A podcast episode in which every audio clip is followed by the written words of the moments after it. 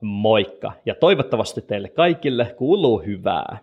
Tänään puhutaan taas tuttuun tapaan sosiaalisuuden haasteista ja tänään aiheena on aktiivinen toiminta.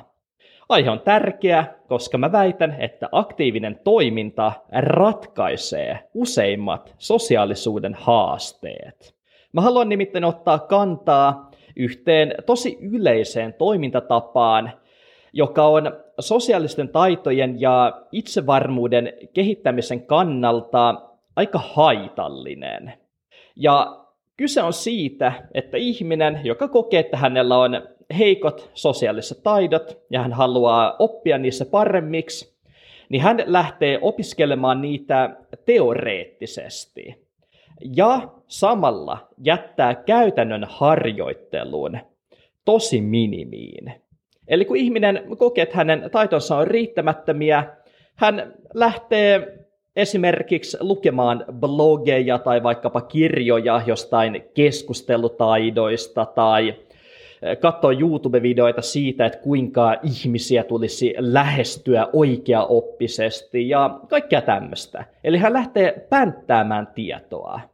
Ja sinänsä tämä on ihan riittävä toimintatapa silloin, kun ihmisen sosiaaliset taidot on pohjimmiltaan jo riittävän hyviä ja lähinnä ne kaipaa pientä hiomista. Mutta valitettavan usein tilanne on se, että ihmisen sosiaaliset taidot on niin heikkoja, että oikeastaan kaikki sosiaaliset tilanteet on hänelle aika hankalia. Ja siinä tilanteessa tuommoinen mm, kirjojen ja blogipostausten ja YouTube-videoiden pänttääminen ei ole mun kokemuksen valossa se tehokkain toimintatapa. Ja sen sijaan tehokkaampi tapa on sen oman sosiaalisen aktiivisuuden lisääminen. Eli tämä tarkoittaa sitä, että hakeudutaan mahdollisimman paljon erilaisiin sosiaalisiin tilanteisiin, vaikka ei vielä edes oikein osattaisi toimia niissä – on lähdettävä mukaan tosielämän sosiaalisiin tilanteisiin.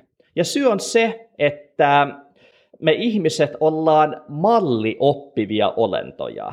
Me opitaan tosi tehokkaasti silloin, kun me katsotaan, että mitä muut tekevät. Ja tämä alkaa jo ihan lapsuudessa. Pienet lapset matkii jatkuvasti vaikkapa omia vanhempiaan ja toistavat niitä samoja tekoja, mitä vaikka vanhemmatkin tekevät, ja oppivat sillä tavalla tekemään itsekin. Ja tämä toimintatapa ei suinkaan jää lapsuuteen, vaan me opitaan koko elämän ajan myös tolleen. Ja mallioppiminen on ihmiselle tosi tehokasta. Eli käytännössä, kun me vietetään aikaa vaikkapa sosiaalisissa tilanteissa, niin me imetään niistä oppia. Kun me nähdään, että miten muut ihmiset toimivat, miten he puhuvat, miten he lähestyvät ihmisiä, miten he käyvät keskusteluja, miten he väittelevät ja niin edelleen. Me opitaan siitä samalla itse. Ja okei, tämähän on nyt aika itsestäänselvää settiä.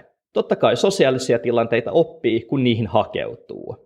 Mutta hyvin moni ihminen on kuitenkin jumissa siinä tilanteessa, että he eivät halua hakeutua sosiaalisiin tilanteisiin, koska eivät vielä tavallaan koe itseään valmiiksi siihen. Heillä ei ole etukäteen itsevarma olo, ja silloin sosiaalisessa tilanteessa ei tietenkään halua hakeutua. Ja tämähän on totta kai ihan ymmärrettävää. Itseään ei tietenkään ehdoin tahdoin halua lähteä nolaamaan, tai ehdoin tahdoin ei halua lähteä tekemään mitään virheitä. Ja just tämän takia moni sitten pyrkiikin pänttäämään etukäteen kaiken mahdollisen tiedon siitä, kuinka niissä sosiaalisissa tilanteissa pitäisi toimia itsensä halutaan valmistella etukäteen mahdollisimman hyvin. Ja ikään kuin toivotaan, että myös ne käytännön tilanteet sitten helpottuu sen tietomäärän lisääntymisen myötä. Ja sinänsä tämä ei ole mikään väärä päättelyketju. Kyllä ne käytännön tilanteet helpottuu, kun sä pänttäät kirjoista tai jostain YouTube-videoista tietoa. Kyllä toi toimii. Mutta se ei vaan toimi erityisen tehokkaasti. Ja tämä johtuu siitä, että sosiaaliset tilanteet on hyvin dynaamisia, eli tämmöisiä jatkuvasti muuttuvia, ja ne on myös nopeatempoisia.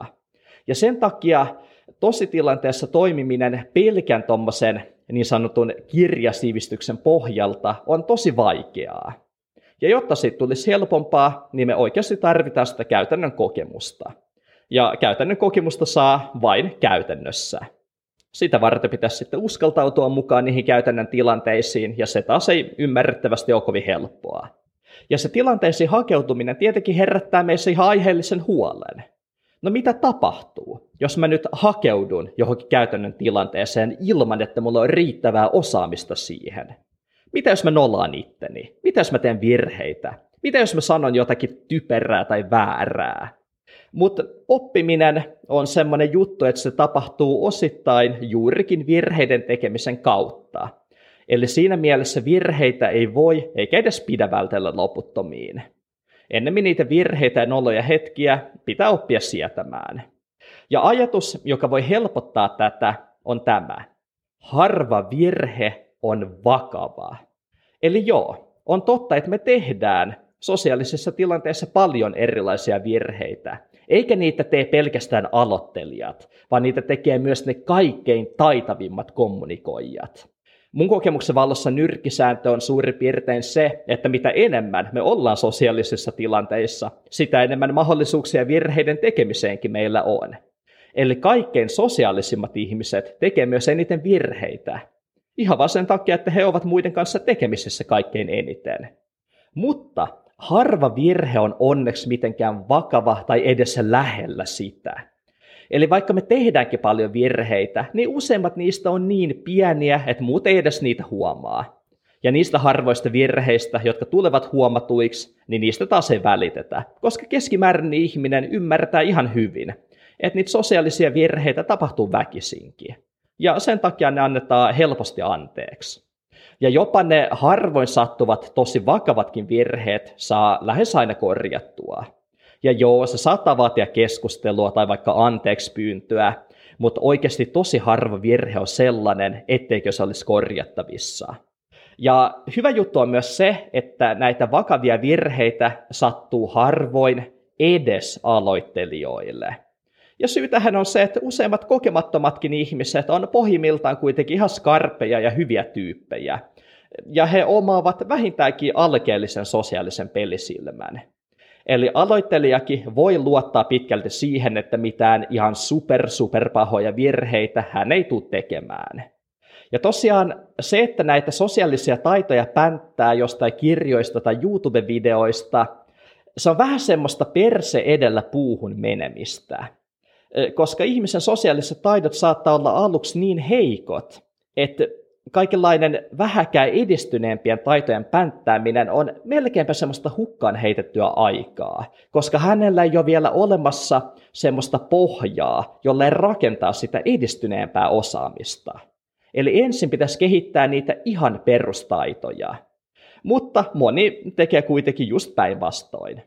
Ja mua aina huvittaa noilla mun sosiaalisten taitojen kursseilla, joita mä vedän, hyvin tyypillinen tilanne. Silloin kun mä aloitan kurssia ja mä kysyn aluksi osallistujilta heidän tavoitteistaan. Ja lähes aina vähintään yksi paikallaolija toteaa, että kurssin jälkeen hän haluaa pystyä keskustelemaan ihan kenen kanssa tahansa, ihan missä tahansa tilanteessa. Tai esimerkiksi pystyä olemaan vaikkapa treffeillä joka kerta huippukarismaattinen ja hurmaava. Ja okei, Toki ne on ihan hyviä tavoitteita, mutta aivan liian edistyneitä.